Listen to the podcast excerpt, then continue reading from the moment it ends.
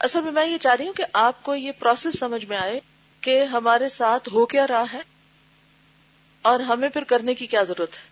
یعنی شیطان جب آ کے آپ کے اندر وسو سے ڈالتا ہے یا لوگوں کی باتیں آپ کو متاثر کرتی ہیں، تو اس سے کیا ہوتا ہے؟ اگر آپ کا ایمان کمزور ہوگا آپ کے اندر کا دفاعی نظام کمزور ہوگا، تو آپ متاثر ہو جائیں گے۔ لیکن اگر وہ مضبوط ہے، تو آپ اس طرح کے افکار ایسے ہی ہو گئے جیسے کسی چٹان کے اوپر تھوڑی دیر کے لیے گرد و غبار پڑی اور اس کے بعد بارش آئی اور وہ دھل گئی۔ مزید دوبارہ آپ نے قرآن پڑھا، آپ کے علم اور یقین میں اور اضافہ ہوا اور آپ کی اصلاح ہو گئی۔ اس لیے بے حد ضروری ہے کہ قرآن پاک سے ہمارا مضبوط تعلق ہو۔ اور کیا یہ کبھی کبھار صرف رمضان میں یا کسی خاص موقع پر کافی ہے؟ کتنا ضروری ہے؟ ہر روز۔ یہ جو ہر نماز میں ہمیں سورت الفاتح پڑھنے کے لیے کہا گیا ڈز اٹ میک سینس کہ بٹوین ٹو پریئر کوئی چیزیں اثر انداز ہوتی ہیں ہم پر؟ کچھ چیزیں پریشان کرتی ہیں ہم کو؟ کرتی ہے نا؟ تو پھر ہمیں فزیکلی بھی ہاتھ منہ دھو کر وزو کر کے اور پھر اسپرچلی بھی اپنے آپ کو ہم دوبارہ وہ سارا کچھ پڑھتے ہیں، وہ ذکر کرتے ہیں۔ اور اللہ سبحانہ تعالیٰ نے ہم پر یہ بہت بڑی رحمت کی ہے کہ نماز ہم پہ فرض کر دی، کہ گزارا ہی نہیں اس کے بغیر، یہ تو پڑھنی پڑھنی ہے۔ اور ہم ہر وقت مصیبت کے بارے پڑھتے ہیں، جیسے کسی پر احسان کر رہے ہیں حالانکہ اللہ کا ہم پر احسان ہے کہ اس نے ہماری اصلاح کے لیے، ہمارے فائدے کے لیے، ہماری صحت کے لیے ہم پر یہ سب کچھ لازم کیا۔ تاکہ ہم گناہوں کے بوجھ تلے دب نہ جائیں۔ ساتھ ساتھ ہمارا دفاعی نظام مضبوط ہوتا رہے۔ جی آپ۔ استاد میں بھی تھوڑا سا اس میکنزم پہ بات کرنا چاہوں گی جو ہم نے سیل کے بارے میں پڑھا تھا، کہ جو سیل ہوتا ہے بیسیکلی اس کے دو پارٹس ہیں مین ایک اس کے اندر بھی ایک نیوکلس ہوتا ہے۔ سیل کے اندر بھی ایک اس کا سینٹر ہوتا ہے، جو سیلس کے بھی فنکشنز کو کنٹرول کرتا ہے۔ وہ جو نیوکلس ہے بیسیکلی یہ ڈی این اے اور جو ہماری ساری انفارمیشن اللہ تعالیٰ نے اسٹور کی ہوئی ہے وہ اس نیوکلس کے اندر کی ہوئی ہے۔ فار انسٹنس اس کے اندر ساری انفارمیشن ہے کہ ہماری باڈی کی بیسک پروٹینس کیسے بنیں گی۔ اور باہر کا جو سیل ہے وہ ان انفارمیشن کے انڈر اس پروٹین کو بنانے والا ہوتا ہے۔ تو اب جب وائرس اٹیک کرتا ہے تو وہ کیا کرتا ہے کہ جو بیسک نیوکلس کے اندر جو انفارمیشن ہے پروٹین بنانے کی، وہ اس کو نکال کر اپنی انفارمیشن اس کے اندر ڈال دیتا ہے کہ تم نے کیسے پروٹین بنانی ہے۔ اور اب جو باہر کا سیل ہے، جو پہلے اس نیچرل انفارمیشن کے انڈر کام کر رہا تھا، اب وہ اس وائرل انسٹرکشن کے انڈر کام کرنا شروع ہو جاتا ہے اور جیسی پروٹین وائرس کہتا ہے وہ ویسی بنانا شروع کر دیتا ہے اور جیسی ہماری باڈی کو ریکوائرڈ ہوتی ہے ویسی نہیں بناتا۔ تو بالکل شیطان کا بھی ایسا میکنیزم ہے کہ وہ ہمارے سینٹرز پہ اٹیک کرتا ہے ہمارے دل پہ اور ہمارے دماغ پہ اور جو پھر ہماری ساری باڈی ہے وہ اس کے انڈر کام کرنا شروع کر دیتی ہے ہمارے ہاتھ بھی اور ہمارے پیر بھی۔ اور ایک اور بات میں کہنا چاہوں گی کہ جو سائنس کے اسٹوڈینٹس ہیں وہ اس کو بہت اچھی طرح جانتے ہیں کہ سولجرز کے بارے میں پڑھتے ہیں کہ جب وہ مارچ پاس کرتے ہیں اور جب کسی برج پہ سے انہوں نے گزرنا ہوتا ہے تو ان کو اس طرح سے مارچ پاس نہیں کرایا جاتا، کیونکہ جو ان کی ساؤنڈ پروڈیوس ہوتی ہے، اگر وہ اس کی فریکوینسی اس برج کے جو ایٹمز ہیں، ان کی وائبریشن سے میچ کر جائے تو وہ پتھر کا برج ٹوٹ جائے گا، وہ کنکریٹ کا برج تو آپ دیکھیں گے اسی طرح uh, میوزیشین کے بارے میں کہا جاتا ہے کہ اگر شیشے کا گلاس پڑا ہوا ہے اور میوزیشین ایک خاص اس پہ اپنا میوزک بجاتا ہے، تو وہ شیشے کے گلاس کو صرف اس ساؤنڈ سے توڑ سکتا ہے۔ یہ بالکل حقیقت ہے، یہ پروون فیکٹس ہیں۔ تو اس سے پتہ چلتا ہے کہ ساؤنڈ کا کتنا افیکٹ ہے۔ اسی طرح جو موبائلز ہیں یہ بھی ایک بات پروون ہے کہ ان کو کہا جاتا ہے کہ اس کو آپ کے ہارٹ کے پاس جو پاکٹ ہوتی ہے، اس میں اپنے سیلز وائبریٹر پہ لگا کے نہ ڈالیے۔ کیونکہ اس کی جو وائبریشن ہیں، وہ آپ کی جو ہارٹ کی وائبریشن ہیں، اگر وہ اس سے فریکوینسی میچ کر جائے تو آپ کے ہارٹ کی ردم کو وہ چینج کر دیتا ہے۔ تو اس سے پتا چلتا ہے کہ اگر یہ معمولی ساؤنڈز بھی ہمارے اوپر اتنا افیکٹ کر سکتے ہیں کنکریٹ کا برج توڑ سکتی ہیں گلاس توڑ سکتی ہیں، تو اتنا بڑا اللہ کا جو موضوع ہے قرآن، وہ کیوں نہیں ہمارے اوپر افیکٹ کر سکتا؟ بالکل۔ ہم نے یہ بھی وجہ پڑھی تھی نا کہ جیسے دعا جو ہے، وہ لازمی طور پر اثر کرتی ہے۔ قرآن کا پڑھنا یقیناً اثر کرتا ہے۔ لیکن دو اینڈز پہ رکاوٹیں ہوتی ہیں۔ ایک فائل میں اور ایک مفول میں۔ فائل کے اینڈ پر رکاوٹ کیا ہوتی ہے کہ اس کے پڑھنے کا انداز ٹھیک نہیں ہو سکتا یا پورے یقین کے ساتھ نہیں پڑھتا۔ یا پھر یہ کہ وہ جس آواز یا انداز میں پڑھ رہا ہے وہ ٹھیک نہیں ہے۔ تو وہ دوسری جگہ پر صحیح طرح جا کے لگ نہیں رہی۔ اور دوسرے اینڈ پر ریسیور جو ہے، اس کے اندر بھی کوئی رکاوٹ ہو سکتی، وہاں کوئی خرابی ہو سکتی ہے کہ جس کی وجہ سے وہ اس کو صحیح طور پر قبول نہیں کر رہا، لے نہیں رہا، اس کے یقین میں کمی ہے۔ یعنی یا تو عمل کرنے والے کے یقین میں کمی ہے یعنی جیسے کوئی دم کر رہا ہے کسی کو، یا جو لے رہا ہے اس کے اندر کوئی کمی ہے، تو یہ تو ایسی بات ہے، اس سے کیا فرق پڑتا ہے؟ یہ تو چند الفاظ کا مجموعہ ہے، یہ صورت یا یہ آیات، تو اس نے ہونا ہوا کچھ نہیں۔ اب وہ اس کے اپنے اندر ایک ڈس بلیف ہے یا ایک انکار ہے، تو اس وجہ سے پھر وہ چیز اس کے اوپر اثر نہیں کرتی۔ قرآن پاک عام حالات میں بھی پڑھا جائے، تو کن کے دلوں پر زیادہ اثر کرتا ہے؟ کن کو زیادہ شفا ملتی ہے روحانی طور پر؟ کن کا عمل بدلتا ہے؟ جن کا جتنا ایمان اچھا ہوتا ہے۔ اور کن لوگوں کے اوپر سے گزر جاتا ہے جیسے انہوں نے کچھ سنا ہی نہ ہو؟ منافقین، جن کے دلوں میں مرض ہے، بیماری ہے، اس لیے ایک ہی قرآن ہے، ایک ہی کتاب ہے، ایک ہی طرح کے الفاظ ہیں۔ لیکن کچھ لوگ جب اس کو سناتے ہیں تو لوگ ادھر ادھر دیکھتے ہیں اثر ہی نہیں لیتے۔ کچھ لوگ جب سناتے ہیں تو دل ٹھہر جاتے ہیں۔ کچھ لوگ جب سنتے ہیں تو ان کو کچھ اثر نہیں ہوتا، لیکن کچھ اور لوگ جب وہی چیز سنتے ہیں تو ان کے دل پگھل جاتے ہیں۔ تو اس کتاب میں تو کوئی شک نہیں، یہ تو شفا ہے ہی۔ لیکن مشکل کہاں ہے؟ یا جس کے تھرو آ رہی ہے یا جہاں پر جا رہی ہے۔ اب آپ دیکھیے کہ الحمد للہ اچھے اچھے قرآ موجود ہیں، اچھے اچھے استاد موجود ہیں۔ اس اینڈ پر چیزیں ہیں۔ دوسرے اینڈ پر زیادہ کام کرنے کی ضرورت ہے۔ ہمیں اپنے اوپر کام کرنے کی ضرورت ہے۔ ہمیں شفا کی ضرورت ہے۔ اپنے یقین اور ایمان میں اضافے کی ضرورت ہے۔ اور اس کے لیے جہاں ایک طرف قرآن مدد کرتا ہے، دوسری طرف اگر غور و فکر کرنے والا دل ہو، تو بہت سے حالات اور واقعات اور مسائب اور مشکلات یہ میدان ہموار کرتی رہتی ہیں۔ آپ دیکھیں کہ اگر تیز دھوپ نہ ہو، تو کیا فصلیں پکیں؟ کچھ پھل ایسے ہیں کہ جو اسی وقت پکیں گے جب مثلا کھجوریں کب پکتی ہیں؟ یا کہاں اگتی ہیں؟ جہاں بادل اور بارشیں ہر وقت ہوتی ہیں؟ نہیں۔ تو صحرا میں اگنے والے یہ درخت جو ہے ان کے اندر اتنی مٹھاس کہاں سے آتی؟ اس کی گرمی کی شدت اور اور بھی بہت سے عوامل ہوں گے جو ہم نہیں جانتے۔ تو ہماری بھی زندگی کے اندر جب بہت سی شدتیں اور حدتیں آ جاتی ہیں، بعض اوقات مشکل حالات ہوتے ہیں نا، آزمائشیں ہوتی، تکلیفیں ہوتی۔ ہم کیا سمجھتے ہیں کہ یہ ہمارے لیے کیا بن گئی؟ عذاب بن گئی۔ اور ہم منفی سوچ سوچنے لگتے ہیں۔ تو بات یہ ہے کہ لینے والے کے اینڈ پر کیا ضروری ہے؟ قبولیت، تاثیر۔ ایک پتھر اور زخیر زمین میں فرق ہوتا ہے نا۔ پتھر پہ بھی بارش پڑتی، مگر اس پہ کچھ بھی نہیں اگتا۔ اور زرخیز زمین پر چھینٹے بھی کافی ہو جاتے ہیں۔ تو ڈپینڈ کرتا ہے کہ ہم کیا ہیں۔ ہمارے اندر اثر پذیری کتنی ہے۔ جی آپ فرمائیے۔ جیسے سیپ ہے ایک بہت زیادہ سیپس ہوتے ہیں لیکن اگر جو وہ سیپ منہ کھولتا ہے اس کے اندر بارش پڑتی ہے تو وہ موتی بنتا ہے. ویری گڈ ایگزامپل ہمیں اپنے دل اور کان ہمیں کھولنے پڑیں گے تو تب وہ اثر کرے گا بالکل صحیح کہا آپ نے. سیپ تو بہت سے ہوتے ہیں لیکن جو منہ کھولے گا کترا اسی میں گرے گا اور موتی وہی بنے گا. اور پھر اس کے بعد بھی ایک لمبا عرصہ ہوتا ہے پیشنس کا. جی. السلام علیکم. وعلیکم السلام. میں یہ سوچ رہی تھی کہ ہمیں سائنٹیفکلی پروو کرنے کی ان چیزوں کو کیوں زیادہ ضرورت پڑتی ہے؟ کہ ہم لوگوں کے سامنے تو سب کچھ کھلا پڑا ہوا ہے. اور ہم لوگ یہ بھی سرچ کرتے ہیں تو اس کی کیوں ضرورت پڑتی ہے؟ حالانکہ صحابہ کرام کے سامنے تو یہ کچھ بھی ایسا نہیں تھا پروو ہوا لیکن پھر بھی ان کا ایمان کا لیول اتنا زیادہ تھا۔ تو یہی ذہن میں آتا ہے کہ ہم لوگوں کا اتنا کم ایمان ہے کہ ہم لوگوں کو جب تک دماغ ہمارا سمجھتا نہیں ان چیزوں کو اس وقت تک ہم ہم لینے کو تیار نہیں ہوتے۔ اس میں دو درجے ہیں۔ ایسی چیزیں دیکھنے کا فائدہ کیا ہوتا ہے؟ ان لوگوں کے لیے جن کا پہلے سے ایمان مضبوط ہے اسے ایمان میں اضافہ ہو جاتا ہے۔ کہ ہمارے رب نے جو کچھ کہا، سچ کہا۔ ہم تو اس سے پہلے ہی مسلمان تھے۔ یہ کس نے کہا تھا؟ ملکہ سبا؟ جی یعنی ہم تو پہلے سے ماننے والے تھے۔ لیکن اب ہمیں پروف مل گیا، تو ہمارا ایمان اور بڑھ گیا، اضافہ ہو گیا۔ دو طرح کے لوگ ہیں نا۔ تو ایک وہ گروپ ہے کہ جس کے اندر پہلے سے ایمان زیادہ ہے۔ وہ ایسی چیزیں دیکھ کر اپنے ایمان میں اضافہ کرتا ہے۔ دوسرا وہ گروپ ہے کہ جو انتہائی کمزور ہے اپنے ایمان میں اور بہت سے ڈاؤٹس کا شکار ہے شکو کو شبہات ہیں۔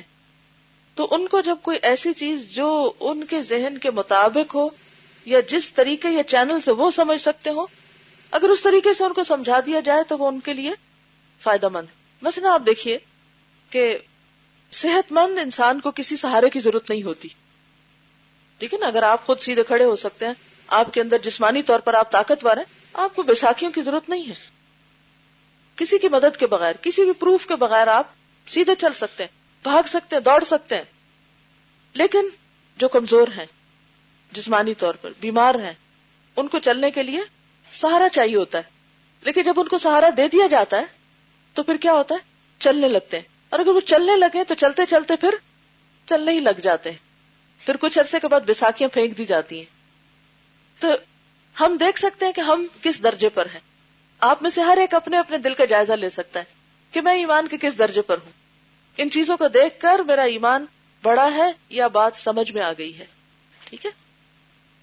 ابراہیم علیہ السلام نے بھی اطمینان قلب کے لیے کیا کہا تھا؟ ارے نہیں کئی فتح الموتا قال اولم تؤمن؟ قال بلا ولا کلی قلبی۔ تو ایکسٹرا پروف لینے میں حرج کوئی نہیں۔ ایمان تو ہے۔ لیکن لیول اور بڑھ جاتا ہے۔ ایک جگہ میں نے پڑھا تھا کہ حدیثی کا مفہوم ہے کچھ اس طرح کہ ایک وقت ایسا آئے گا کہ جس میں مسلمان نبی صلی اللہ علیہ وسلم کو صرف دیکھنے کے لیے، دیکھنے کی محبت انہیں اپنے مال، جان، اولاد اور ہر چیز سے زیادہ ہوگی۔ یعنی وہ اس کے لیے ہر چیز قربان کرنا چاہیں گے کہ یہ سب کچھ ہم سے لے لیں ایک جھلک ہمیں آپ کی دکھا دے۔ تو وہ سامنے نہیں بھی لیکن ان پر ایمان اور ان سے محبت اتنی زیادہ کہ وہ اس کے لیے سب کچھ قربان کر سکتے ہیں۔ اور ایسے لوگ ہر دور میں رہیں گے، چاہے وہ کم ہی کیوں نہ ہو۔ تو ایسے ہی لوگ قربانیوں کی سطح پر دین کو اختیار کرتے ہیں، آرام اور راحت کی سطح پر نہیں۔ پھر وہ کیا کرتے ہیں؟ کہ اس دین کو سیکھنے کے لیے، اس پر عمل کرنے کے لیے، اس کو آگے پہنچانے کے لیے اپنی ہر چیز داؤ پہ لگا دیتے ہیں۔ ان کو اس بات کی پرواہ نہیں ہوتی کہ ہماری نیند پوری ہوئی یا نہیں، ہم نے صحیح کھایا یا نہیں، اور باقی دنیا کے کام ہوئے یا نہیں، ان کی پرائرٹی کیا ہوتی ہے؟ کہ جو مشن نبی صلی اللہ علیہ وسلم ہمارے لیے چھوڑ کر گئے ہیں، کیا ہم اس کو سپورٹ دینے والے اور اس کو آگے پہنچانے والے ہیں یا نہیں؟ اور ان کی لگن اور شوق کیا ہوتی کہ قیامت کے دن جب ہم آپ سے ملے تو سرخرو ہوں۔ ہم آپ کی امت میں سے ہوں۔ لیکن بہت سے لوگوں نے آج نبی صلی اللہ علیہ وسلم کی امت میں سے ہونے کو اتنی بات ہی کافی سمجھا کہ بس ہم بائی چانس یا بائی برتھ شامل ہو گئے اس میں۔ تو ایک چیز جس کا ہمیشہ خیال رکھیے اگر آپ زندگی میں کچھ کرنا چاہتے ہیں، کسی ڈاؤٹ کو اپنے قریب نہ آنے دے کسی چیز کی کمی کو اپنے اوپر حاوی نہ ہونے دے کہ مجھے زندگی میں یہ نہیں ملا، اگر یہ مل جاتا تو میں تو پتہ نہیں کیا بلا ہوتا۔ نہیں۔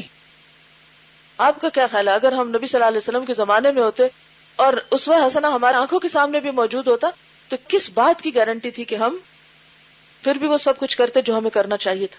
اس زمانے کے عبداللہ بن اوبئی جیسے لوگ نہیں تھے، جن کے سامنے پروف تھا، لیکن توفیق نہیں ہوئی کیونکہ دل بھی مارتے تو فکر ہمیں اپنی ہی ذات کی کرنی چاہیے پھر بھی۔ جہاں سمجھے کہ کوئی شک آ گیا، جہاں سمجھے کہ کوئی چیز رکاوٹ بننے لگی تو بس اس رکاوٹ کو حال نہیں ہونے دینا۔ آپ دیکھیے کہ جو بہتا پانی ہوتا ہے نا، اگر اس کے آگے پتھر آ جاتا ہے، تو وہ اور زیادہ تیزی کے ساتھ دو حصوں میں بٹ کر دو راستے نکال کر آگے نکل جاتا ہے، کبھی رکتا نہیں ہے۔ اگر اس کے آگے دیوار کھڑی کر دی جائے تو وہ کیا کرتا ہے؟ اٹھتے اٹھتے اٹھتے اٹھتے دیوار کو بھی پار کر جاتا ہے۔ باہر نکل آتا ہے اس سے۔ یعنی کہ نہ سامنے کی مکمل چاروں طرف کی باؤنڈریز اس کو نقصان دیتی اور نہ یک طرفہ کوئی رکاوٹ اس کے آگے کوئی مشکل کھڑی کرتی۔ اصل بات یہ ہے کہ آپ کی نیت سچی ہونی چاہیے کہ یہ تو کر کے ہی چھوڑنا ہے۔ کبھی آپ غور کیجیے کہ سب کچھ پتا ہونے کے باوجود کیا چیز روکتی ہے۔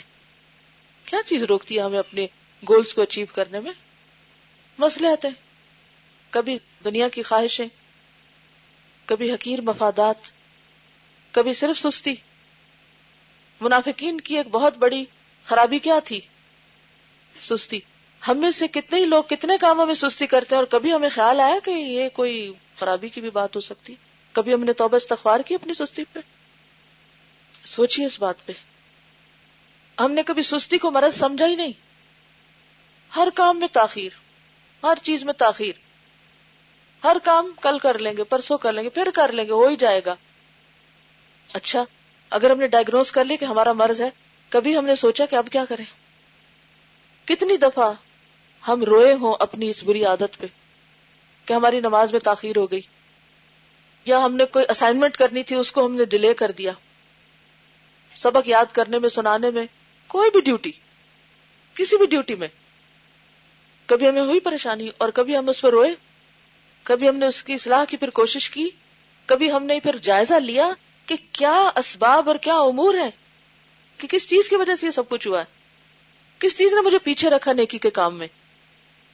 ہم دوسروں کو تو بلیم کرتے رہتے ہیں کہ دوسروں کی وجہ سے یہ ہوا۔ اس نے مجھے لیٹ کرا دیا، اس نے مجھے کام کرنے نہیں دیا یہ وجہ ہو گئی، وہ مجبوری ہو گئی، لیکن ہم نے اپنا کبھی ایمانداری کے ساتھ احتساب کیا کہ میں بھی تو اس کام کو اتنے بجے شروع کرنے کے بجائے اتنے بجے بھی کر سکتی تھی، اس سے پہلے بھی اٹھ سکتی تھی۔ تو ہم سب کو پھر وہی بات ہے، سچی نیت اور بہت کھلی اور سچی آنکھوں کے ساتھ اپنے آپ کا جائزہ لینا ہے اور اپنی بیماریوں کو تلاش کر کے اللہ سے مدد مانگنی انشاءاللہ۔ جی ہاں غزبہ تبوک میں جو پیچھے رہ گئے تھے وہ سچے مومن تھے لیکن آپ کو پتا کہ پھر ان کی تڑپ کیا ہوئی تھی؟ فرق ہے نا؟ کیا فرق تھا؟ منافقین کے پیچھے رہنے میں اور مخلص مسلمانوں کے پیچھے رہنے میں؟ پھر کیا ہوا تھا جب انہیں پتا چلا اپنی غلطی کا؟ اعتراف کیا تھا۔ مسجد نبی کے ستونوں سے باندھا تھا۔ وہ آخرون طرف بہم اور کس قدر وہ پشمان ہوئے تھے؟ کس قدر روئے تھے؟ کیا ہم میں سے آج تک کسی نے اپنے کسی فرض میں کوتا پر کوئی سزا دی ہو خود کو؟ ہم تو فوراً کہتے ہیں، اللہ غفور الرحیم ہے۔ اللہ کو تو پتہ ہی ہم نے جان بوجھ کے تھوڑی کیا۔ بس ہو گیا نا، انسان ہے، کمزور ہے۔ اوروں سے بھی تو ہو جاتا ہے۔ کسی اور کو یاد کر لیتے، وہ جو فلاں فلاں ہے، وہ اتنا بڑا نیک بنتا پھرتا ہے، وہ بھی تو ایسے کر لیتا ہے۔ کیا وہ اگر مجھ سے ہو گیا، میں تو اتنی نیک بھی نہیں ہوں۔ بس کام ختم۔ یہ صورت توبہ بہت بڑا معیار دیتی ہے ہمیں۔ چلیے، ہم ایک چیپٹر تھوڑا سا ہی ہے، اس کو پڑھ لیتے ہیں۔ بسم اللہ الرحمن الرحیم، فصل اول۔ دعا، ایک نافع ترین دوا۔ صفحہ نمبر تینتیس، تھرٹی تھری۔ نافع ترین سب سے زیادہ فائدہ دینے والی۔ کیا ہمارا ایمان اور یقین ہے اس پر کہ دعا سب سے زیادہ فائدہ دیتی ہے دواؤں میں سے؟ جتنے بھی ہم سولوشن لائیں، جتنے بھی ہم چیزیں رکھیں کسی بھی مسئلے کو حل کرنے کے لیے، جتنے بھی ہم پروگرام بنائیں، ان میں سب سے زیادہ فائدہ دعا سے ہوتا ہے۔ دعا ایک نافع ترین دوا اور بلا اور مصیبت کا مد مقابل ہے۔ یہ بلا و مصیبت کی مدافعت کرتی ہے یعنی ڈیفینڈ کرتی ہے اس سے نہ صرف یہ کہ مصیبت آنے پر فائدہ ہوتا ہے، بلکہ اس سے پہلے ہی یعنی ڈیفینسو میکنیزم ہے اس کا۔ اور اس کی دوا یعنی کس کی دوا؟ مصیبت کی دوا اور علاج کا کام دیتی ہے۔ ہر بلا و مصیبت کو آنے سے روکتی ہے اور اسے دور کرتی ہے۔ بلا و مصیبت اگر اتر چکی ہو تو اسے پست اور ہلکا کر دیتی ہے۔ یہ مومن کا ایک زبردست حربہ اور ہتھیار ہے۔ حضرت علی رضی اللہ عنہ سے مروی ہے کہ رسول اللہ صلی اللہ علیہ وسلم نے فرمایا، الدعاء سلاح المؤمن و اماد الدین و نور السماوات والارض، المستدرک کتاب الدعاء۔ حدیث جو ہے ضعیف ہے، لیکن الفاظ جو ہے اور معنی جو ہے ٹھیک ہے، کیونکہ ایک اور حدیث سے یہ بات ہمیں پتہ چلتی۔ دعا مومن کا ہتھیار اور دین کا ستون اور آسمانوں اور زمین کا نور ہے۔ نور کا مطلب یہ ہے کہ اس سے انسان کے غم جو ہے وہ دور ہوتے ہیں اور انسان کو امید لگ جاتی۔ مصیبت اور بلا کے مقابلے میں مومن کی دعا کے تین درجے ہیں۔ اول، دعا مصیبت کے مقابلے میں قوی تر اور زوردار ہو یعنی مضبوط ہو۔ ایسی دعا مصیبت کو قطعا ہٹا دیتی۔ ہے کون سی دعا ہٹاتی ہے؟ جو مصیبت کے مقابلے میں زیادہ قوت والی ہو۔ اچھا ہماری دعاؤں میں قوت کتنی ہوتی ہے؟ ذرا ہم اپنی دعاؤں کا جائزہ لیں۔ جب ہم کوئی دعا مانگ رہے ہوتے ہیں، کیا کر رہے ہوتے ہیں؟ کیسے مانگتے؟ ہاں؟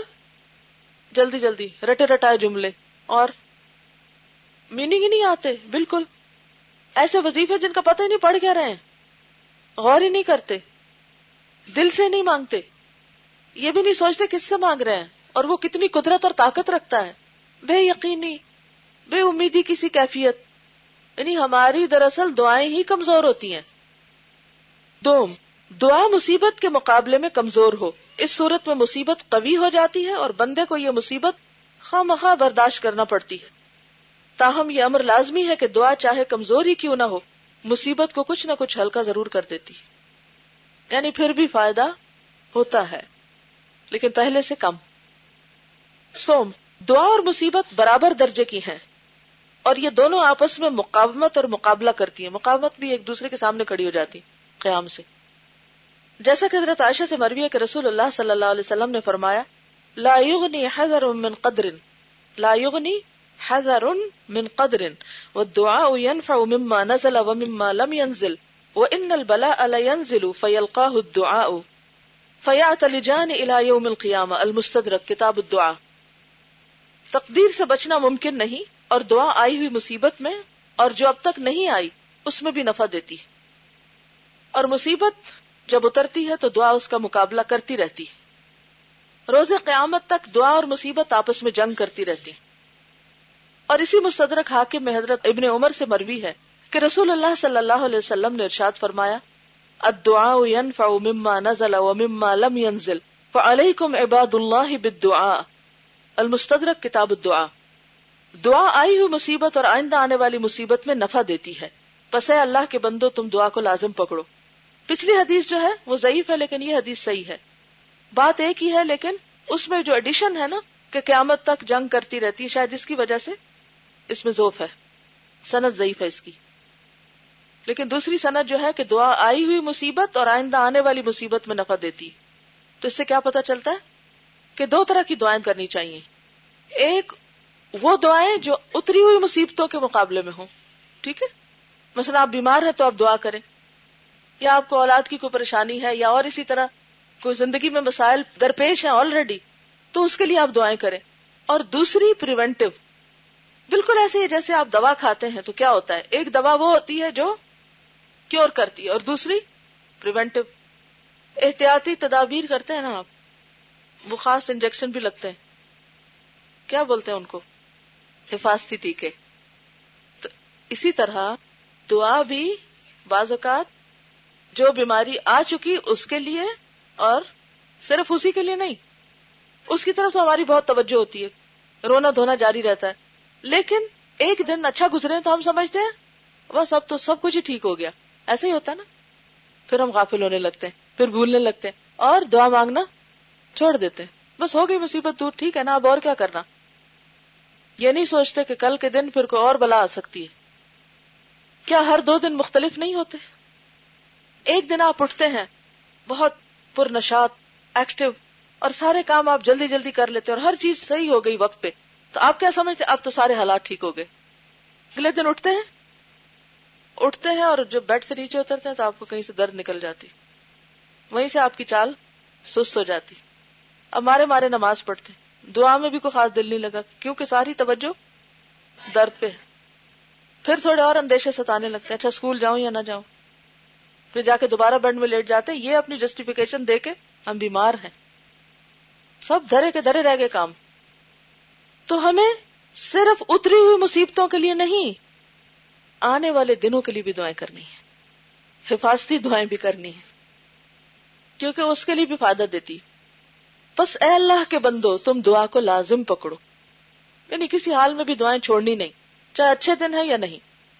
اور حضرت صوبان سے مروی ہے، رسول اللہ صلی اللہ علیہ وسلم نے فرمایا، لا يرد القدر الا الدعاء ولا يزيد في العمر الا البر وان الرجل لا يحرم الرزق بالذنب يصيبه المستدرک کتاب الدعاء۔ قدر اور قضا کو کوئی چیز رد نہیں کر سکتی، سوائے دعا کے۔ یعنی دعا سے تقدیر کا علاج بھی ہو جاتا ہے۔ اور کوئی چیز عمر کو نہیں بڑھا سکتی سوائے نیکی کے۔ نیکی سے عمر بڑھتی ہے۔ دو طرح۔ ایک تو سال اور مہینے بڑھ سکتے ہیں۔ اور دوسرے، وقت میں برکت۔ کم عمر میں بھی، تھوڑے وقت میں بھی بہت کچھ آپ کر جاتے ہیں جو دوسرے لمبی لمبی زندگی پا کے بھی نہیں کر پاتے۔ کیونکہ ایک نیکی دوسری نیکی کا دروازہ کھولتی جاتی ہے۔ آدمی گناہوں کی وجہ سے رزق اور روزی سے محروم ہو جاتا ہے۔ اور رزق اور روزی میں اضافے کا نسخہ کیا ہے؟ کون سی دعا ہے خاص طور پر؟ استغفار۔ سورت نوح میں آتا نا فقل تستغفروا ربکم انہو کان غفارا۔ یرسل السماء علیکم مدرارا۔ تو بارشیں برسے تو کیا ہوتا ہے پھر؟ خوب خوب رزق میں اضافہ ہوتا ہے۔ زیادہ چیزیں اگتی ہیں، زیادہ رسیلی ہوتی ہیں، زیادہ فائدہ مند ہوتی ہیں۔ تو یہ کس کی برکت سے ہوتا ہے؟ استغفار، کس نے کہا یہ؟ اللہ تعالیٰ نے۔ وَيُمْدِدْكُمْ بِأَمْوَالٍ وَبَنِينَ۔ استغفار کے اور کیا فائدے مال اور بیٹے۔ وہ جال لکم انہارا نہریں اور دریا بہنے لگتے ہیں۔ آسمان کی بارش آتی ہے اور اس کے بعد زمین پر پانی کی فراوانی ہو جاتی۔ اور اگر بارش نہ بھی آئے تو زمین پر بھی پانی ہوتا ہے۔ یعنی رسک میں کمی نہیں آتی پھر۔ مجھے یاد ہے جب بچپن میں ہم کبھی چناب کے اوپر سے گزرتے تھے تو اتنا پانی ہوتا تھا۔ اور اب جب بھی گزرتے تو ایسا لگتا ہے کہ جیسے پانی پتہ نہیں کہاں غائب ہو گیا۔ حالانکہ پلانٹ کے اوپر جتنا پانی اللہ نے کریٹ کیا ہے وہ کم نہیں ہوتا۔ نہیں ہوتا نا، یہ تو پتا نا آپ۔ یعنی وہ اتنا ہی رہتا ہے۔ یہ الگ بات ہے کہ وہ ہماری طرف سے چلا جاتا ہے۔ کسی اور کو جا ملتا ہے۔ جتنا پانی اٹھتا ہے نا اوپر، اتنی بارش برستی۔ اور یہ بالکل ایک اتنا ان کے درمیان زبردست کوآڈینیشن ہے کہ یہ ہو نہیں سکتا کہ زیادہ پانی اوپر اٹھ جائے یا زیادہ زمین پہ آ جائے۔ وہ ایک سائیکل ہے واٹر سائیکل جاتا اور آتا رہتا ہے۔ تو یہ جال لکھم انہارا۔ تمہارے لیے نہریں بن جائیں گی۔ لیکن ضروری ہے کہ کیا کرتے رہے ہم؟ استغفار۔ استغفار نہیں، استغفار۔ اب استغفر اللہ نہیں پڑھنا استغفر اللہ پڑھتے ہیں، نام اس کا استغفار ہے۔ آدمی گناہوں کی وجہ سے رزق اور روزی سے محروم ہو جاتا ہے، نعمتوں سے محرومی ہو جاتی گناہ روزی کو تباہ کر دیتا ہے۔ گناہ روزی کو تباہ کر دیتا ہے۔ لیکن ہم میں سے کتنے ہیں جو اعتراف کریں کہ ہم گناہ گار ہیں۔ لوگوں کے سامنے دہراتے رہتے ہیں، اللہ کے سامنے کم ہی اعتراف کرتے ہیں۔ تو سچے دل سے استغفار کیجیے یہ لکھتے ہیں کہ اسلام آباد میں ایک ڈاکٹر ہیں جو اپنے سارے مریضوں کو سورت اور رحمان سات دن پڑھنے سننے کا کہتے ہیں اور دن میں تین بار سننی ہوتی ہے۔ اس عمل سے بہت سی لا علاج بیماریاں بھی ٹھیک ہوئی جو بہت لمبے عرصے سے تھی وہ بھی ٹھیک ہوئی یہ ان کا اشتہاد ہے، ٹھیک ہے، ایسا کیا جا سکتا ہے؟ کوئی اس میں حرج نہیں ہے۔ قرآن ہے، سن سکتے ہیں آپ، پڑھ سکتے ہیں۔